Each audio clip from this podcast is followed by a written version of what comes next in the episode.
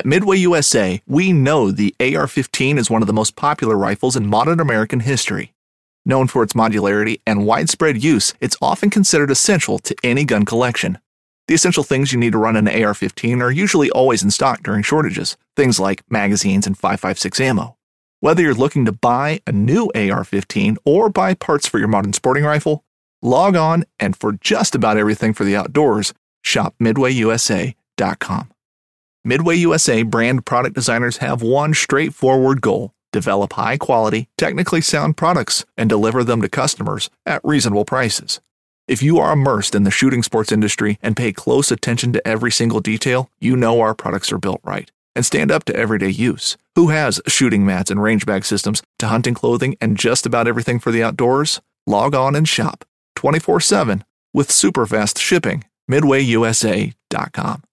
This segment is brought to you by Jigmaster Jigs. When in doubt, get the jig out. Go to jigmasters.com and use promo code PNF20 and save 20% off your next jig order today. Welcome to the Bass Kayak and Beer segment on the Paddle and Fin Network. It's your host Armando Solan, and on this segment, we kick back with a special guest and talk about life, kayak fishing, and the pursuit of big bass. So get your cold brews on and enjoy the show.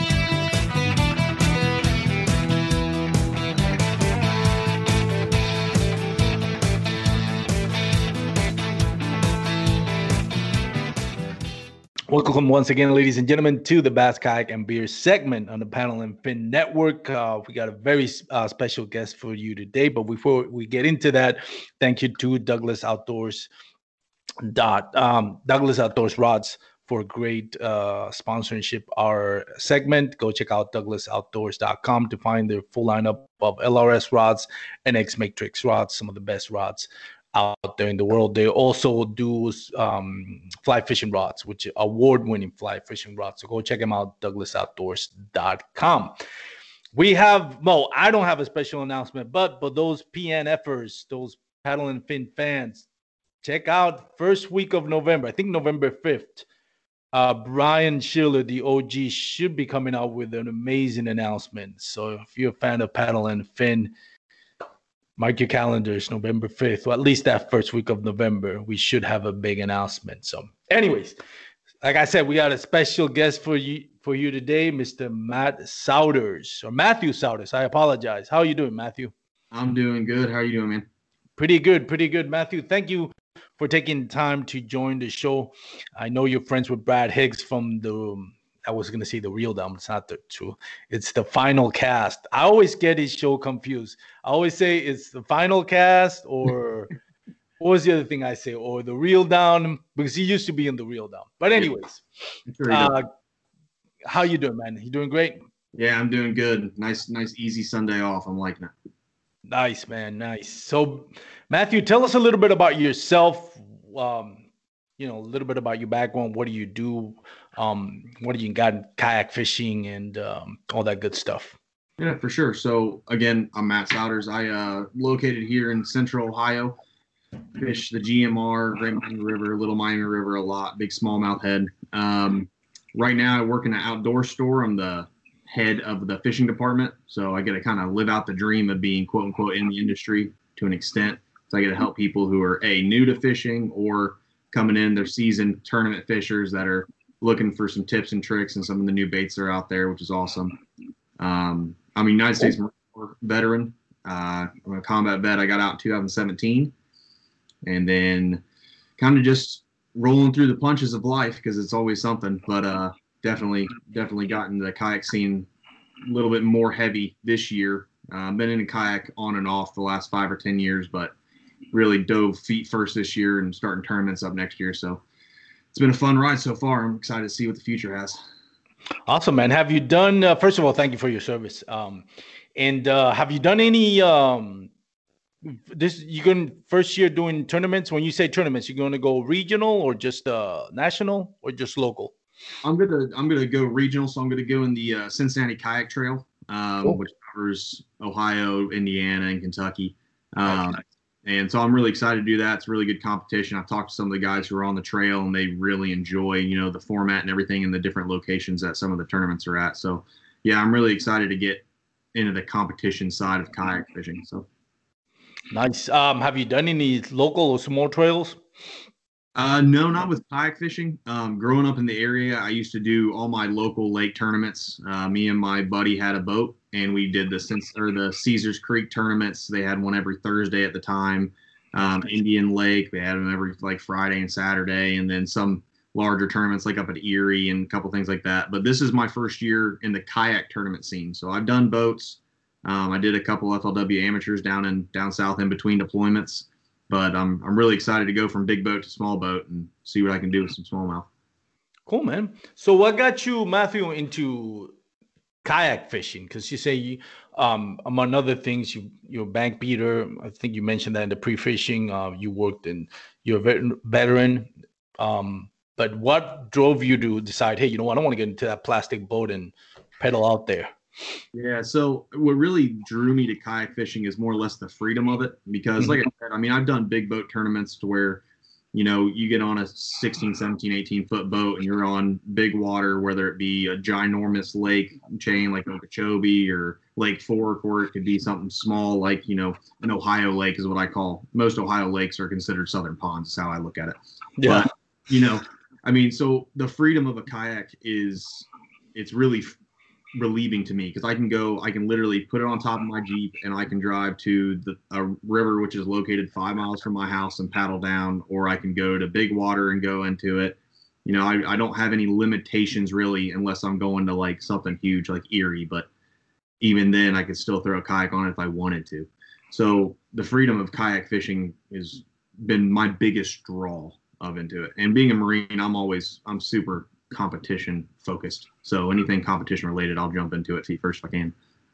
Yeah, that's um I don't come from the military background, but I have a few friends and a few guests. Uh, and I think I think Josh Smith from Dark Waters. I think he was he, he's a Marine. I know he was is also a veteran, but I can't. I think he's on the Marine, and that's one of the things when I had him on my guest and listening to his show. He always talks about that that competitive edge that that you know that edge you needed to have to serve especially for your own deployments. Yeah. How has kayak fishing helped you or has it helped you in any way? Has it become a factor for you to deal with some of the stuff going back from uh, you know military service to uh, civilian service? Have you had to deal with anything like ptsd or it's just um, kayak fishing is just something that you just liked yeah so I mean, fishing's always been something that I liked, but going in the Marine Corps and then um, I was an 0311, which is considered an infantryman. So I was just a you know frontliner. We had one real mission, and that's you know go and deploy. And uh, seeing some of the things I did and dealing with some of the things I did, and then abruptly when you get out of military service, it's pretty much you sign a piece of paper, and the next day you're walking off base and you're done. Um, so it's there's statistics out there that show that Marine vets, especially combat vets, don't ever really reform to society. So I got back and I was really, you know, I was dealing with a lot of different things um, past from 17 to 18 before I got into my kayak. And, you know, kayak fishing has really given me the ability to kind of break away from all those thoughts and give me a, a, freeing sense to where I can go out. I know I can just put the boat in. I can put some headphones in and listen to my a book, you know, or listen to some music, or just take them out and just listen to nature going down the river, and not have to really worrying about anything for a couple hours. I can completely clear my mind out and just worry about, hey, are they biting a black and blue Ned stick, or are they biting a green pumpkin crawl? Like I'm just focused just on fishing, which makes it a lot. So it's a nice de-stressor from your daily mm-hmm. life and especially dealing with some of the stuff that I've gone through and dealt with and it lets me break away from society for a little bit and just be in my own world is the best way I can describe it. So yeah. Yeah, I could imagine. And we're not gonna ask any details about this because I don't I've never I don't believe in any of my podcasts when I talk to the military service that I should I have the right to ask about, you know, what you see or what you went through because that's personal. Mm-hmm. And I think uh, you know, we have to keep this, you know, everything dignified. Um, you know what happened there stays in there. That's that's that's not for any of us as a civilian to, you know, let's try to dissect or anything like that. Um, so I respect that that aspect of it. I'm not going to ask you about that, but um, going like was it hard for you to to adjust as, as a civilian life? Was it like was kayak fishing something that you needed, or was was there something out there that you say, hey, if I don't find something like this, I'm not gonna be able to cope with civilian life, or was it you know was it really that hard, or or was it more like a something that came up naturally to do to go and get into kayak fishing? Yeah, so I mean, when I got out of the the Marine Corps, I I can say even now with kayak fishing, kayak fishing has really helped me de-stress a lot. I can go mm-hmm. whenever I go out. Like I said, I can dissociate myself from the world. But you never, I, I don't. I can say just from from reading stuff, talking to older vets, you'll never. I'll never really reform back into society if that makes any sense. I'll always mm-hmm. have a different mindset, and most veterans are the same way. They come out, we have no matter how you were when you went in, you went to boot camp, they basically pressed reset and they made you into their image. And mm-hmm. the thought process really changes a lot, especially coming from an infantry background. Um, my thought process has changed quite a bit. So, yeah, it's extremely hard to kind of mesh with society to the point to where kayak fishing was something I really needed. Um, because you know when you're bank when you're on a bank and you're you're fishing, there's always how I look at it fishing is my time away from other things. Not that I don't enjoy being around people, but fishing is my time away from things. And when you're bank beaten, you always have that guy who'll walk down and want to talk to you for 15, 20 minutes. And, you know, it ends up you're having a conversation, which isn't always a bad thing, but at the same time kind of brought me away from what I wanted. So getting into a kayak and being able to push off the bank or float down a river, I'm away from people. Occasionally you'll see somebody, but, you know, it's nothing to where it's bringing me out of the little world I'm trying to create myself to disassociate myself from from society. It's the best way that I can say it. It's not that I'm negative against society. I just I want to get away sometimes. So yeah. yeah it, go ahead. I'm sorry I interrupted. Oh, no, was, I was just gonna say yeah, it is definitely something that if I wouldn't have found, I would have tried to fill this gap with something else, but I don't think it would have been as rewarding as kayak fishing has been for me. So yeah, it was definitely something I needed. Definitely, definitely, and it's uh, you know, and again, I'm not coming from that military background, so it's for me to say, "Oh, I understand," or to, that's that would be disrespectful because I don't think unless you've lived through it, you can't just say, "Oh, we understand." There's a lot of things that um you, that you and any uh, military um, veteran, especially if works in or has been assigned on deployments and infantry, is going to live through things that we never are going to be able to understand. Um, and we all we can do is respect it and give us our, our support just like you supported you know um, uh, service for this country so again uh, thank you so much for sharing that I, that's i think it's something that um, uh, especially when we're in the in the kayak fishing family that we all that we need to um, at least acknowledge and understand. Because there's a lot of i see a lot of um, ex-military ex-veterans um, joining this community and for that same reason. And it's it's always good to show support and, and and try to understand you know even though we haven't been there or we haven't gone through those things there there are things that we don't need to know as civilians. We just need to understand and be understanding um, and and do our best to support just like you supported the country. So uh, you know again thank you for your service and for all you've done. Um, going into kayak fishing what what do you like most about it other than catching a fish? And I know you touched on it a little bit, but what, what do you enjoy more? Even if, when you're out there and you don't catch anything, you're going through the struggle bus as we call it, or you're getting skunked. What what do you fall back to that makes it so enjoyable for you? Yeah, so the skunk is always hard because again, mm-hmm. even if I'm going out by myself, that competitional or that that competition edge out in me, I can go out for even if it's 20 minutes and I'm getting nothing. I'm realistically, you shouldn't expect to get anything 20 minutes, but I'm still down on myself. But if I'm not catching anything and even just being out, just being out in nature, I've always been a big outdoors guy. And a lot of guys, when they go in the infantry, they were outdoors before and they come back and they're like, oh, I hate being outside now because we have to go to the field and deal with that. But it never really changed me. If anything, it made me want to do it more. So I love just being in nature, um, especially some back stretches of like the Little Miami. It's, you know, the only thing out there to where my area that I fish frequently is there's one overpass and then it's just you're going through fields basically that are surrounded by you're surrounded by trees and then cornfields. I mean, it's it's awesome to be out in nature. You get to see stuff that you know. Just a couple weeks ago, I wish I could have got my phone, but I spooked it, spooked a deer. But there's two or three deer just wading across that mark, and it was, you know, all inspiring is the best way. But yeah, just being out in nature is awesome. Um, it really, you know, it, it lets you remember how small. That's how I look at how small I actually am. Because before we had all these roads and all these houses and everything, I live in a suburb. But before all that, it was just what I was floating down, and it's just mm. awesome to think. Really helped us think about everything. Yeah, I, I think that's one of the things that I enjoy to enjoyed about it as well. When I started kayak fishing, I stuck around to mostly um, urban lakes, um, you know, uh, here in the Dallas Fort Worth uh, metroplex, which is nice, great lakes, some bass factories. Yeah. But when I started going to driving two hours an hour, going to like Lake Whitney, which I spent uh, most of this month um, this upcoming concert season will be all about the boots, and Tecovas is your stop for the best in Western style. Tecovas has seasonal and limited edition offerings this spring and summer, including men's and women's boots, apparel, hats, bags, and more.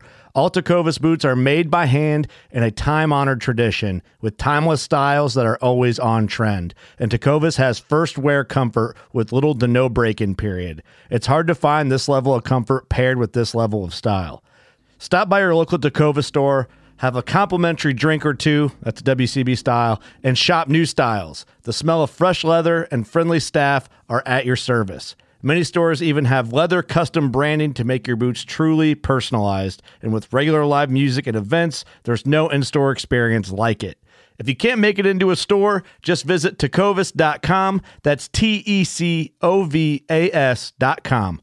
They offer free shipping on all boots, as well as free returns and exchanges, and ship right to your door. Go to tecovas.com and find your new favorite pair of boots today. Pre-fishing for a tournament that actually never happened, but I still enjoyed it. Um, Lake Fork um, and and other lakes that are outside the the city limits, you get to see you know deer just you know swim by, um, all kinds of uh, like just wildlife. It's just like, man, even if if I even if I'm getting skunked or I'm struggling with this uh, beats sitting in an office or doing whatever you know work you do unless you do something that's really rewarding but for most of us that we have a regular job with a boss and mm-hmm. work for corporate america then you know i'm pretty sure kayak fishing beats most of uh, of that um, even if you if you're struggling and um, mentally with not catching any fish. So, how's the fishing over there in Ohio? How do you compare? Have you always lived in Ohio? So I've always I lived here till I was 21, and then mm-hmm. I went to North Carolina because I was in the Marine Corps Station oh, yeah. June in Jacksonville. So I mean, I did almost all of my fishing solely in the Ohio, and then a little bit in the Kentucky area. Um, the fishing up here is not bad. So how I like to put it is, we have great smallmouth Largemouth, we're not really set on. So my PB is from Okeechobee in Florida. is a 12.1 pound largemouth. Our state record in Ohio is 13.4, I think 13.4, 13.6. Um, I know Texas has a big state record. Florida's got a big state record. California's got the world record, unless that guy over in Japan beat it again. I haven't read up on that too much, but know, yeah. I'm just saying, I, if I could fish Japan, that's where. If you're to ask that, I want to fish Japan. But uh, no, uh, the fishing up here is great. Smallmouth are fantastic because you have all these river systems that Ohio's known for our river systems. Like I said, Ohio lakes are southern ponds. There's a couple real big ones because you have the Great Lake chain up north, and then you know you have Rocky Fork is decent, and um, Caesar's Creek is just a big reservoir. But they're all southern ponds to me. They're not they're big, but they're not huge. Um, but yeah, our smallmouth is, in my opinion, maybe other than Michigan, is second to none. I constantly say to my friends and customers at the store when I'm talking to them, the next 10 pound smallmouth will come out of Lake Erie because there's they're just making big smallies up there. And uh, yeah, so the the fishing's great. The bad thing is we're getting cold, so now it's yeah. jerk, jerk bait time, which is my second favorite time of the year. So we'll see how that works. But What's your favorite time of the year? You probably mentioned I missed it, but what's your favorite time? Now, favorite time is spawn. So I'm always a big spawn guy, and that's coming from fishing down south for the four and a half years I did in the Marine Corps. Is you know, like in Florida, you there's there's multiple spawns. Texas, yeah. Texas, there's multiple spawns. So up here we have one spawn. It's spring. That's it. And then you have the fall bite, which is let's say a, a lukewarm spawn because fish are getting fat for, for ice, but yeah, spawn is definitely my favorite time to fish because you can go out, you can get some of those southern qual- quantity numbers to where you you know you go out if you're if you're in Texas and you're fishing, you catch five fish, you're like, oh, that was a slow day, I only caught five fish. I wish. Here, that's fantastic. Five fish a day, that's that's a good day. Now, could we could you catch more with smallies? Yeah, of course. Could you catch more with larges? Yeah, but your average is, you know, hey, if you're getting five fish a day, you're having a good day. You're getting a good amount of fish. Um, so spawn really gives you that opportunity where you can go out. Largies are eating everything because they're largemouth and they're just giant trash can mouths. And then Yep. uh, smallmouth, they're just super aggressive because they're trying to fatten up. So, so yeah, I mean, it's spawn is my favorite time to fish. I love it. Can't beat it. Yeah. Um one of you touched on something there like uh smallmouth bass are so aggressive. And I think I mentioned this before on another segments but I think the big reason for that is you see a largemouth bass they have like you mentioned they have that bucket mouth that they basic they a lot of times they'll just inhale a bait. Like they'll just open their mouth create a vacuum and the bait just so they don't have to put that much effort Yeah. into versus a smallmouth out he actually has to grab it. Mm-hmm. um That's the biggest I can, yeah. I can describe that is when you're like when you're Texas rigging, like let's say you have a you know a, a bitsy. My favorite smallmouth bait is a bitsy bug with a, a Rage Craw on the back end of it for smallmouth, other than a Ned rig. But you're throwing that out. You can with a largemouth, you have to you know work that rod and you have to feel that weight on the end because a lot of times they'll just suck it in. They just won't Yeah. move. Smallmouth, you put it out there, you'll feel them not Yeah. suck it in. They'll just straight on bulldog it right to the Yeah. face, and you feel that bite, and then they just fight incredible all the way to the boat. So, yeah, it's awesome. yeah and especially those um river smallmouth they have that big fan tail because they Yep. need to have that you know it's it's one of those things where adaptation you know they need to have that um tail to to kind of fight the um and they're basically all muscle Yeah, So they, they they need all that energy and that that advantage to go through the current. So they'll fight you um like to to the death. We don't have a lot of smallmouth bass here in Texas. Well, we, we do, but obviously it's not the quality that, that you guys have up there. Um, but I have been fortunate enough to get on actually on some small creeks um here in the DFW Metroplex. And they, yeah, they're super fun to catch. You don't get cheated on that bite for sure. yeah, they are awesome. Smallmouth, they're it's a whole nother breed. And you're right that you brought up that tail, which is insane because if you look at like when you're going down the river, like on the, the Great or the Little Miami, super clear water, you can go down it and you can see smallmouth either stacked up in current right behind some brush or whatnot. They don't know they know you're there, they don't know you're there, it doesn't matter, but you can you can see them just sitting right in that current because they're in my opinion one of the best ambush predators and predator Mhm. there in fresh water because they'll sit in current behind a large rock and sit in that current with that little current break and then they'll bust out, get something, then come right back and they'll use that current and then sit there with their tail flapping it. So they have it's a great military tactic. It's called defilation. you got that appreciation, right? For it. Every time I see him, I was like, man, I know what you're doing. I'm going to take a pure advantage of it because you're just waiting to pop out. And I'll throw a Ned rig down or I'll throw a crawl style bait and I'll just let it float right down and they'll just pop out, hit it, and try to pop back. And they'll they hit it so hard they can't. I mean, they'll give you a great fight. No matter how you can get a 12 incher, they'll fight you like a two to three pound bass. So it's awesome. Cool, man. So, what's your favorite uh, body of water to fish over there? Like, like specific, like, do you prefer rivers better than lakes? I'm assuming, right? Yeah, so I'm I'm a big smallie. I was I was before that. I was a largemouth guy. I was like, oh, lakes are where it's at. You can get better quality bite. But now I've turned completely into a smallmouth guy. Um, my favorite favorite body of water probably fish is the Great Miami River, just because it's got so many different areas you can fish. Um, I fished over in the you know the Huber Heights area, which is one section of the river, and then I fished up in Piqua last week. And uh, I mean, your your your smallmouth act different in almost every part of the of the river because of what's there. So, I mean, the the Little Miami's a real fun place to fish too because it's not fish super heavy, but it's shallower water. So, you know, it feeds into the larger lakes like Caesar's Creek and stuff. But yeah, the, the Great Miami River, it's it's different fishing all the way down, and the quality of smallmouth the whole way is fantastic. And you have other fish to catch like saugeye and whatnot throughout the throughout, throughout the river system. So yeah, it's fantastic. You mentioned that they, they behave differently from one section to the other. What do you mean by that? Like, what what differences do you see? Yeah, so you like the Great Miami's got a lot of really deep stretches. So you're seeing smallmouth won't necessarily they'll hug up to cover kind of largemouth style. And this isn't obviously this changes day to day but when you're in the shallower section you'll see them just fighting current the whole time and sitting there.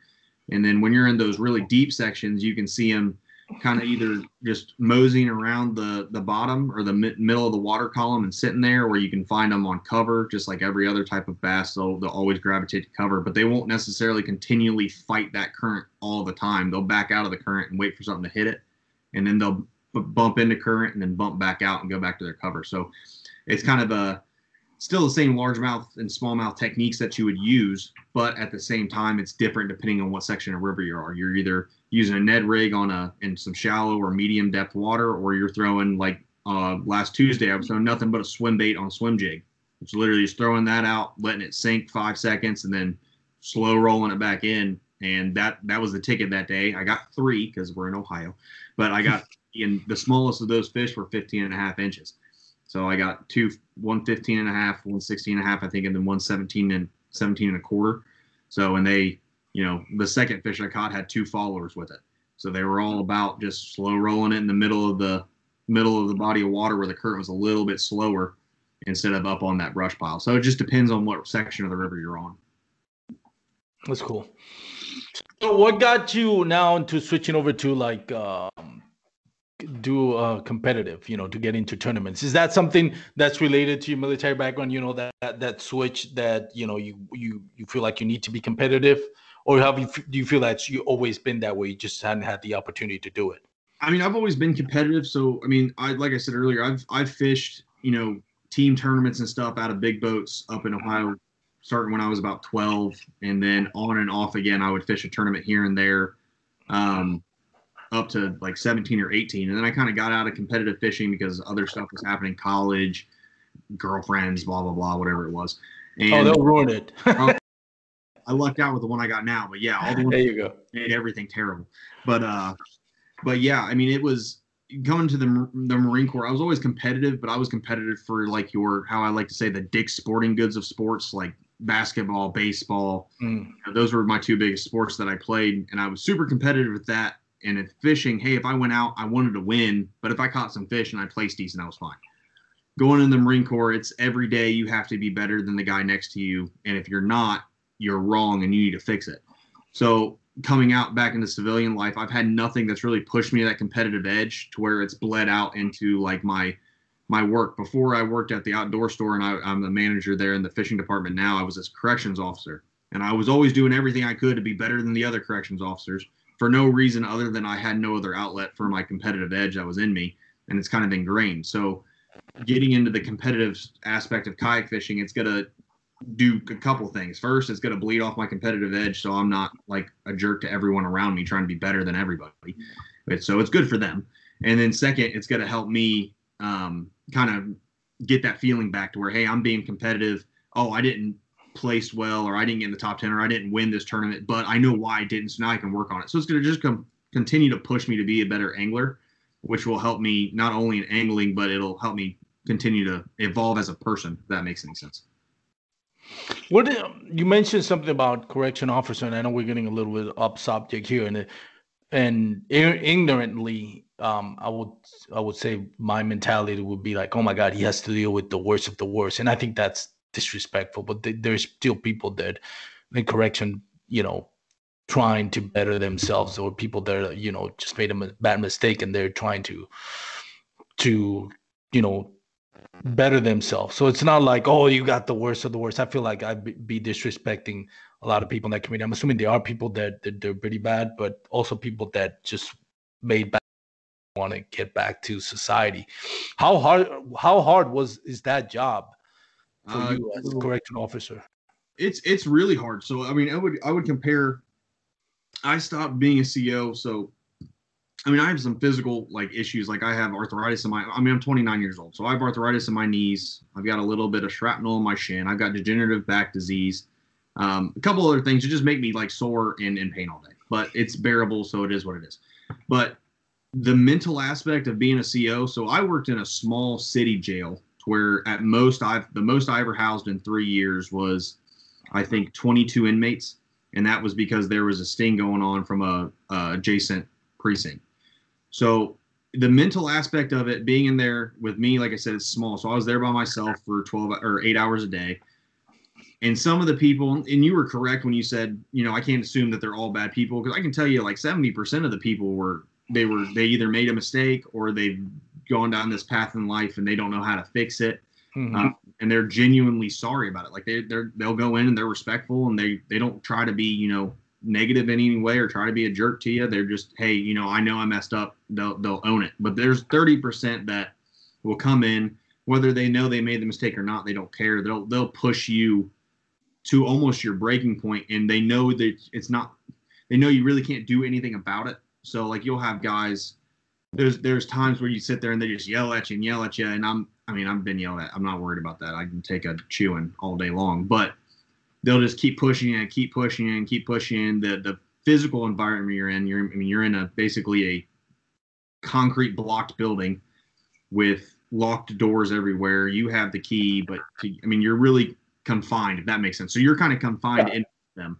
Um, it's not like you know, hey, oh I can just leave. You know I can walk out. I mean you can't because I was the only one in there. So they'll sit there and they'll just yell at you, yell at you, yell at you, blah blah, blah and it's over time it's not that it for me personally it's not that it like mentally broke me or anything but it it definitely i mean it wears you down over time oh yeah reason why i kind of got out of it just because hey you know i've i've done this i've i've mentally beat myself up before for four and a half years i don't i don't really need to do it anymore so that's, that's one of the big reasons that and i got offered an opportunity in the industry that i didn't want to pass up but um, yeah, I mean it's definitely it's it's really hard. I mean your average turnaround time for COs in most uh, agencies around the country is uh, two weeks to two months. So 14 days to 60 days is the average turnaround time for a CO for them to get hired, get trained, and then quit. So, I mean, some people just can't take it, which I don't blame them. I mean, it's a it's a very mentally draining environment to be in. No, I would imagine, and that's nothing to do with being tough or you know, oh, it, it's if you're constantly spending more time with people and again not all of them like you said 70% of them which is the majority are trying to rehabilitate themselves or at least sorry for what happened you know so i don't want anybody listening that's gone through this thinking we disrespectful because i know a lot of it is we see those um, uh, TV shows on cable TV, you know, about um, lockdown and stuff like that. And it's not, yes, there is a percentage of population that's like that, but not everybody's like that. And everybody should be given a chance to rehabilitate themselves. So we respect to that.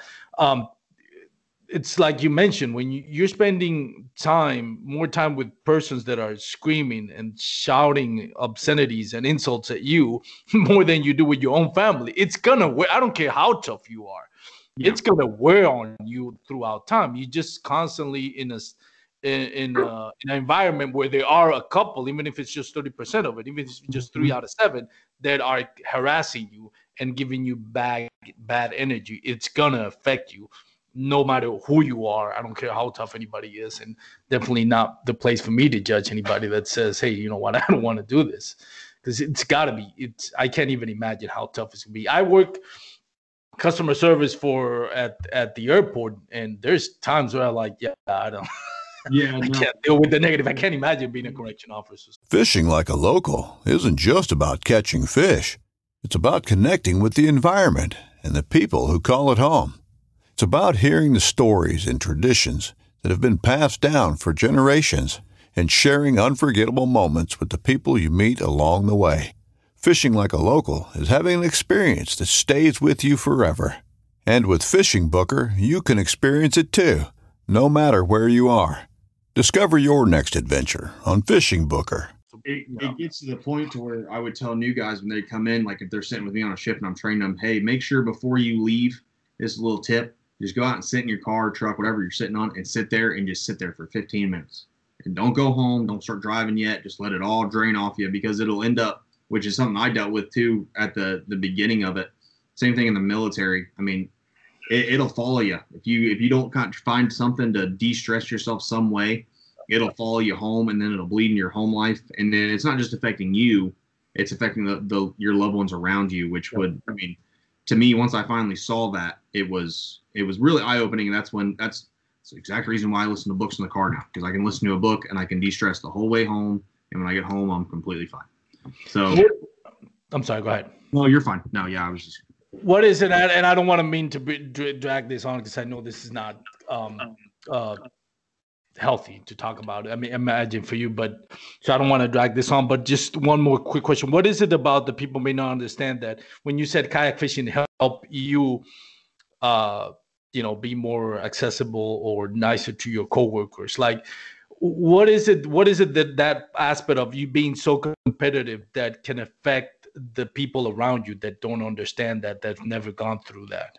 Yeah, so like it's it's as a manager, right? So I'm a manager of that fishing department. I've got two employees underneath me. So if I tell them to do something, hey, I, we have this set amount of tasks to get done, and I want to get them done on Thursday instead of Friday, so we can really show that we're we're better. So I come in Thursday. Let's say I come in Thursday afternoon for a shift, and I'm looking at the list, and four things aren't done. Well, if I had nothing to bleed that competitive edge out into, I'd say, hey, why are you not getting this done? I could have got this done. So that means you didn't get it done. That means you're wrong and need to fix yourself and it's in the civilian world that doesn't work. Most mm-hmm. people hey, haven't got told like in the Marine Corps and in almost any military aspect. I wasn't in the other branches, but I worked with a lot of Army guys and a lot of uh, Navy guys and a couple Air Force guys. But whatever, they're all we're all competitive to a sense, depending on what your job is, and everyone has a little bit of competitive edge in them. So infantry really just blows that out the water. So if if I had nothing to bleed that into, it would be basically my employees would a either hate me or not work for me, which doesn't work in the end game because you have to have people to help you, just how it is. Yep. So if I didn't have that, when you're talking about, you know, the other uh, people around you, little tasks that like, hey, I need you to move this from point A to point B, and they do it a different way than I would do it. Well, I have nothing to believe that off. No, that you're doing it wrong. You need to fix yourself. Let me show you how to do it. Um, so yeah, having kayak fishing and something to bleed that into can kind of it in my best way. It makes me more understanding of you know, hey, you didn't get this done, and before I blew up on you, hey, what was your reasoning? Oh, that reason makes sense. I understand now, and I, I can take the time and the mental process to figure out why it wasn't done the way I wanted it done, and it, if it makes sense, it makes sense. So that's interesting, and then thank you for sharing that. Again, we don't want to go uh, spend the whole show talking about that. Um, how do? Um, but again, thank you for your service and um, and for everything you do. Um, as far as um, what you learned in the military, how does that help you be a better angler? Like you mentioned a little bit of competitiveness. Does anything that you, you feel like you've learned positively this aspect? Let's talk about the positivity of being in the Marines.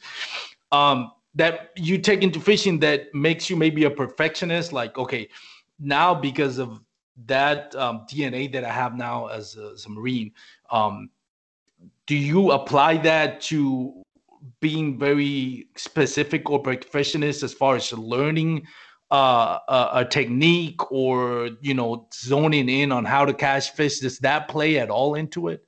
Yeah for sure. So uh, the the discipline the biggest takeaways i got from the marine corps that it, that in every aspect of my life is patience discipline and being a perfectionist in some things. So like when i started really getting into kayak fishing learning the river systems i would i before I don't know, six months ago, seven months ago, I wasn't super proficient in a Ned rig. I threw it occasionally, but you know, I was going for largemouth bass down south for four and a half years. I didn't care about a Ned rig. I was throwing an ounce tungsten weight on. I was flipping and pitching pads. And uh, so come up, the the discipline in me was like, hey, I need to learn this technique. So I'm just gonna. I literally got my kayak. I can take seven rods with me at any one point. I took one rod that had just a Ned rig on it. I was like, I'm gonna fish this all day regardless of if I catch anything. I'm going to learn how to work this bait. Um, I do a lot of background research, kind of like coming from the military. You know, you get briefs on your targets and what the enemy desp- deposition is and all that whatnot. Um, so I would I would delve just straight head first into any new technique. So like Ned rigs, um, really I researched that for I don't know two weeks before I really started throwing it. Like how are guys throwing it? I talked to Brad a little bit about, hey, how are you working your Ned rig? Because I've always seen him use it. He's a big Ned rig guy. It's like, how are you working it? How what do you do? Oh, you know, you just throw it and you just pop it off the bottom. I was like, okay, cool. So I'd go out and I'd pop it off the bottom a little bit, and now I've kind of made my own technique out of it to where, depending on what I observe in the water, hey, if it's moving real quick or if I see some current, I'm gonna put it in there with a heavier Ned rig and let it float to the bottom of the.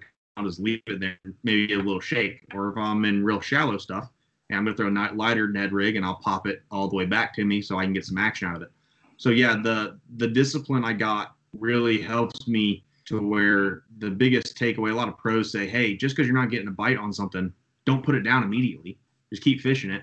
And a lot of amateur anglers and a lot of guys who are new to it will throw a bait that they thought was going to be the the best bait they could ever throw. They throw it four times, don't get a bite, and like, oh, this bait sucks. When in reality, the, the sixth cast instead of the fourth would have caught your PB. You know what I mean? Yeah. So the discipline aspect really helps a lot. That's the biggest takeaway that I have to where I can be super disciplined in angling, to where I can take a bait out, I can really work it till it's worked to death, till I know I'm not going to get anything on it, and then I'll switch, which has got me a couple bites already this year. That if I would have put it down when I wanted to, before saying, "Hey, no, you're more disciplined in this, keep throwing it a little bit," I would have missed. You know, uh, month ago I caught an 18 inch smallmouth. I would have missed that 18 inch smallmouth if I would have put the bitsy bug with the rage baby Rage Craw on the back of it because I was like, oh, they're not smallmouth aren't going to bite this jig. It's too big. And I kept throwing it. I kept throwing it, and then I ended up getting six fish off it, and plus I got one of my biggest smallmouth of the year. So, I mean, it, it the discipline and the uh, patience that was instilled in me has really pushed my angling to another level to where I can look at stuff a little bit different than most anglers. That's pretty cool, man. Because I know a lot of times, and I'm me personally, that's one thing about the, that I love about the podcast, and I'm not I don't want to talk too much about myself on my podcast, but if I may for a second, it's like I don't come from that um bass fishing culture. You know, bass fishing is, was is ingrained in bluegrass southern roots, you know. Um and for me when I wanted to do a podcast, I'm like, well, I'm not, you know, I'm not from Alabama or Tennessee, all those, you know, Georgia, all those places, or even Texas. I lived in Texas, but I'm not originally from Texas. I consider myself an adopted Texan. Um, but as the sport has grown, you see more people like yourself, like in Ohio, you know, in in California, upstate New York, that the the the the sport has grown to where it's not just a southern thing now. It's it's yeah. actually a national thing, and even worldwide. We're talking about Japan.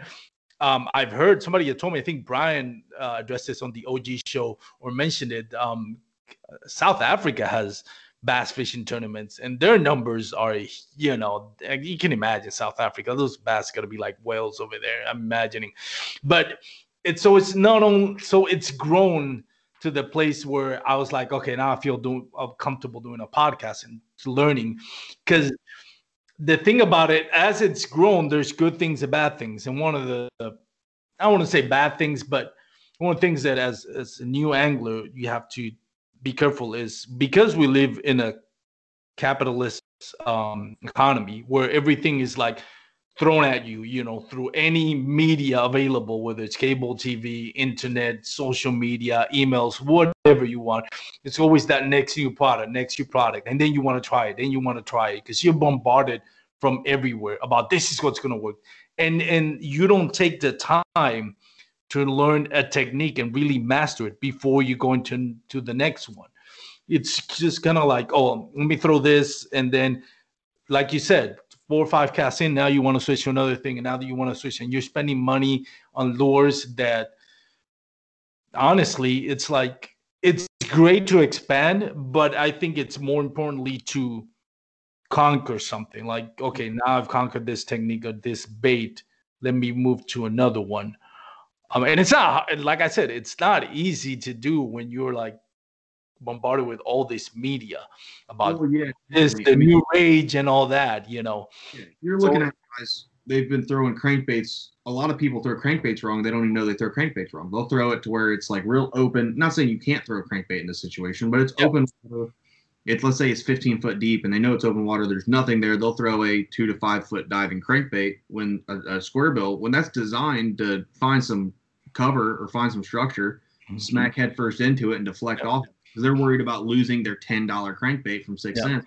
Hey, great baits, but you have to fish those baits accordingly and what they're used for. Um, people don't understand how to use a jerk bait because they they just buy them because they look good, they look like a bait fish, but they don't know that it's not a steady retrieve. It's you know your pop pop pause or pause pop pause pop whatever your cadence is, but like like you said, there it's just uh I mean working in an outdoor store, I have six or four aisles of plastics that all they're all in different colors. I have just two full aisles of hard baits. I've got an aisle of top water, um, you know, a 12 foot section of spinner baits, and they they come in. They're like, oh, what?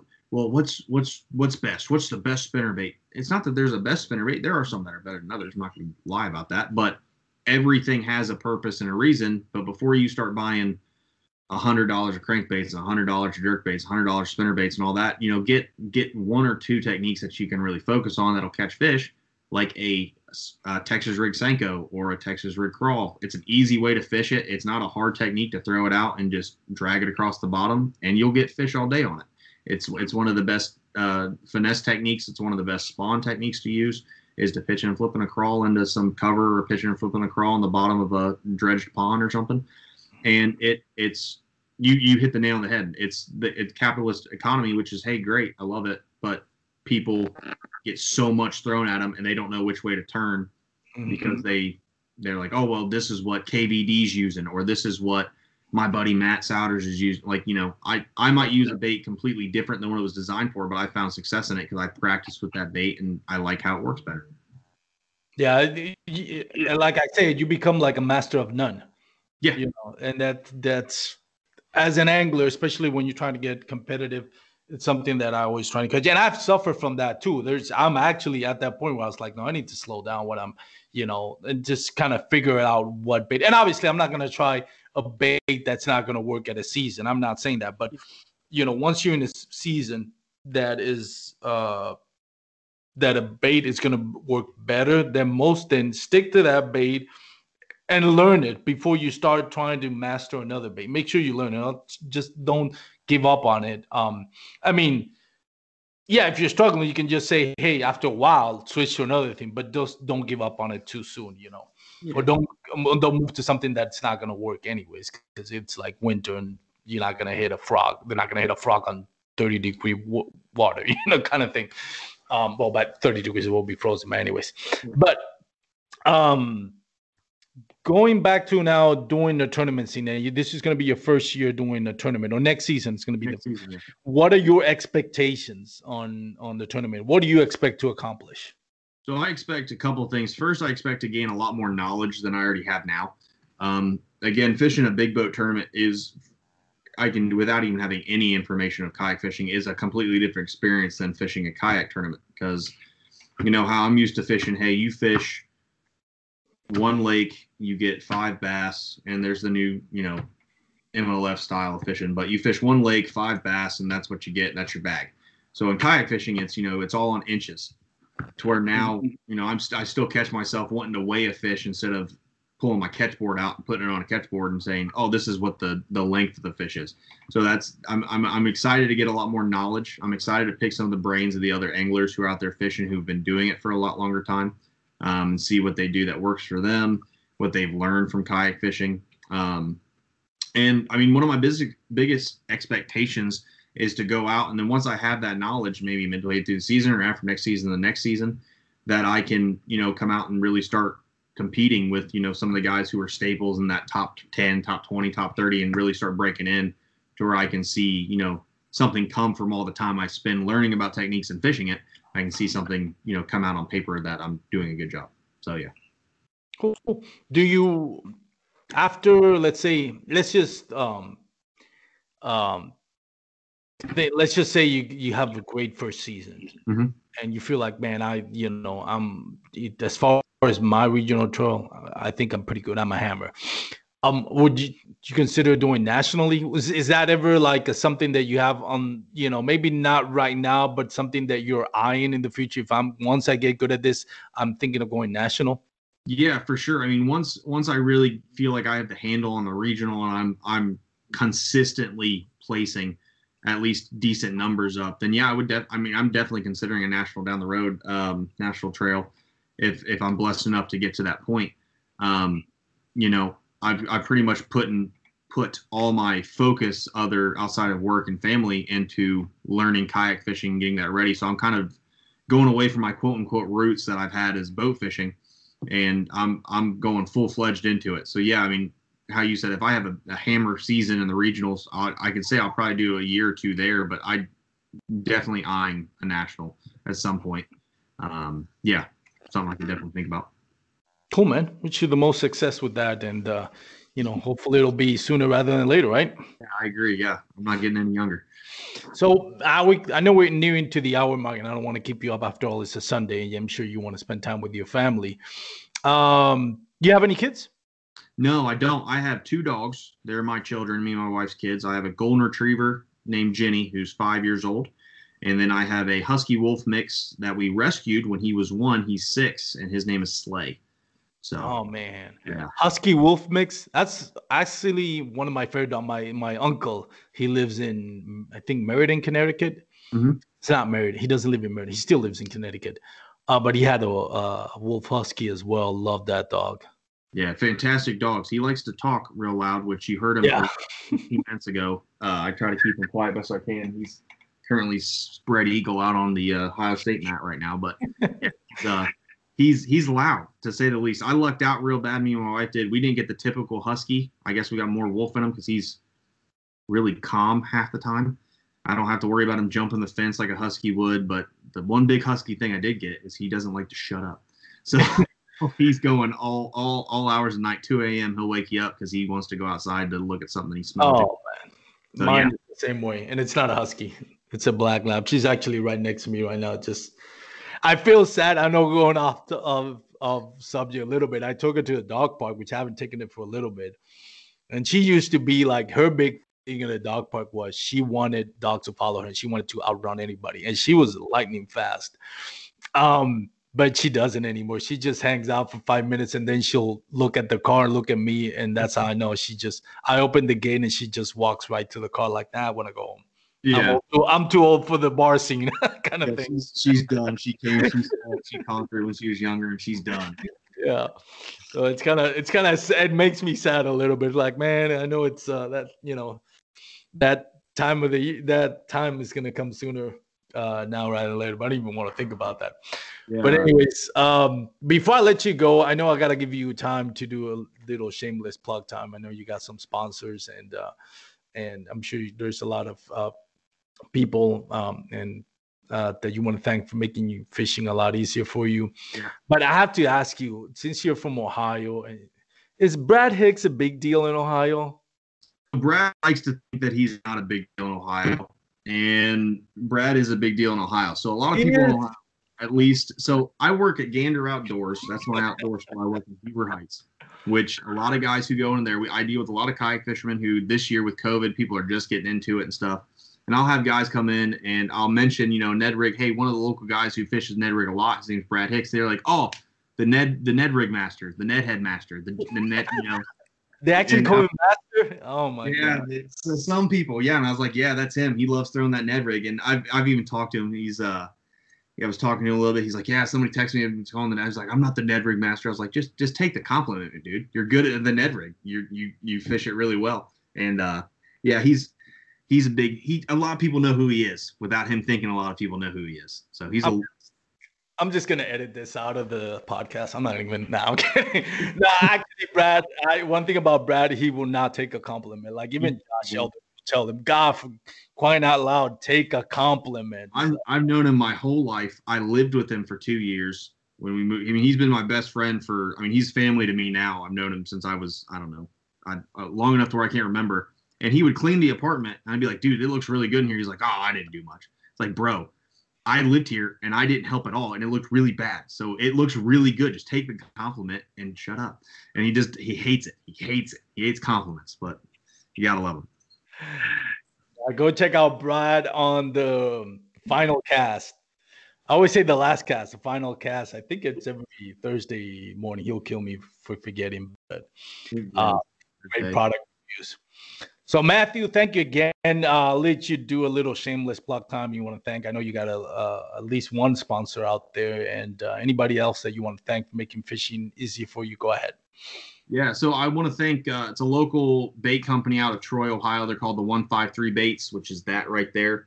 Um, just started mid-season this year. They offer a lot of different plastics, and they're going to get into some uh, hand-painted hard baits coming this fall uh, in the November timeframe, just in time for holidays. Um, great, great soft plastics and great hard baits for a lot less than what your big name brands are going to be. Um, so they're just at the 153anglers.com Uh, I'd like to thank Bioenno Power. They sponsored me with a uh, 12 volt, 20 amp hour battery. So I want to thank them for you know making it a lot easier for me to run some electronics on my boat and get me a little bit more prepared for the tur- tournament scene and making fishing a little bit easier. Um, definitely want to mention, hey, you know, veteran suicide's a big thing. So you know, if you, if you know anybody who's going through some stuff, don't be afraid to talk to them and making sure that they know that you're there for them. Because right now, if you have any veteran friends or anything, you know, we all see the 22 a day, and it's it's still there. And a couple months ago, it ramped up to 24 a day. So we need to really, if you have any friends or any veterans that you know of that are going through a hard time or just seem to be acting a little bit weird, just give them a call, let them know that you're there for them, check in on your buddies. And then last but not least, I want to thank my beautiful wife she you know deals with me talking about fishing finding random lures throughout the house and in the basement over my tackle area and finding I, she found a random reel in a in a shoe yesterday. I don't know when I put it. Well, at least it wasn't a triple hook.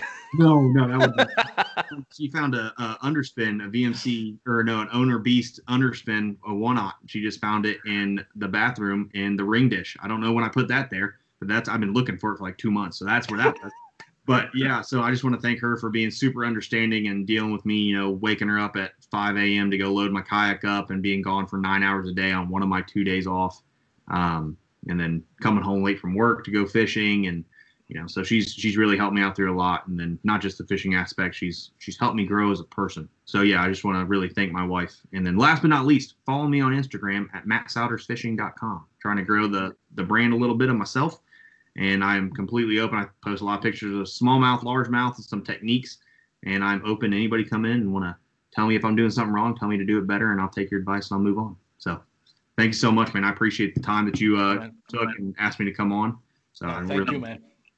Thank you. It's been an honor to have you on my show, man. It's uh, I hadn't meet, I hadn't had the privilege to meet you, but I know Brad Hick um, says a lot of great things about you, and uh, so I'm I'm honored to have you on my show and listen to your your stories, and uh, hopefully for those out there that are listening, they can get something other than kayak fishing. They can, like you said, they can bring to their home and help themselves or help other people out, um, especially from that military background. So again, Matthew, thank you so much. It means a lot that you came to the show and um, talked about all the stuff we talked about. So, yeah. uh, good luck on the tournament scene next year, man. I hope the hope it goes well. I hope we get to see you on the national level sooner rather than later. Yeah, that that that'd be a great goal to accomplish, and I'll be I'll be pushing uh pushing toward it. Hopefully, this isn't the last time I'm on the show, and I get to come back. Definitely not. Yeah. Talk about some tournament stories and stuff. So. Well, thank you again. So, for those out there listening, this is the Bass Kayak and Beer segment on the Paddle and Fin Network. Once again, sponsored by Douglas Outdoors. Go check out douglasoutdoors.com for their full lineup of rods. So, people out there, if you winter's coming, I know uh, there's a lot of cold weather. Please, if you're going out fishing, remember the 120 rule. If the temperature outside the temperature in the water is less than 120, take the necessary precautions to avoid any hypothermia.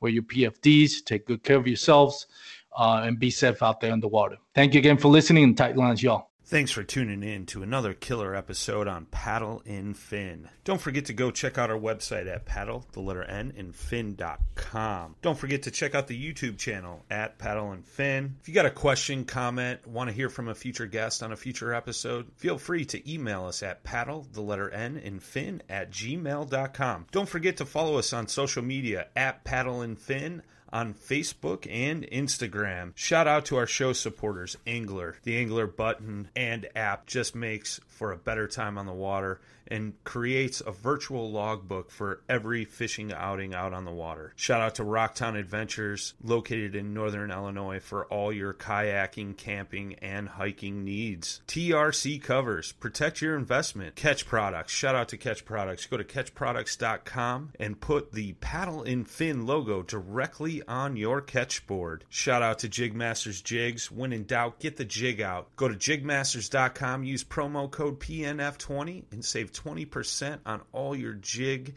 and tackle needs.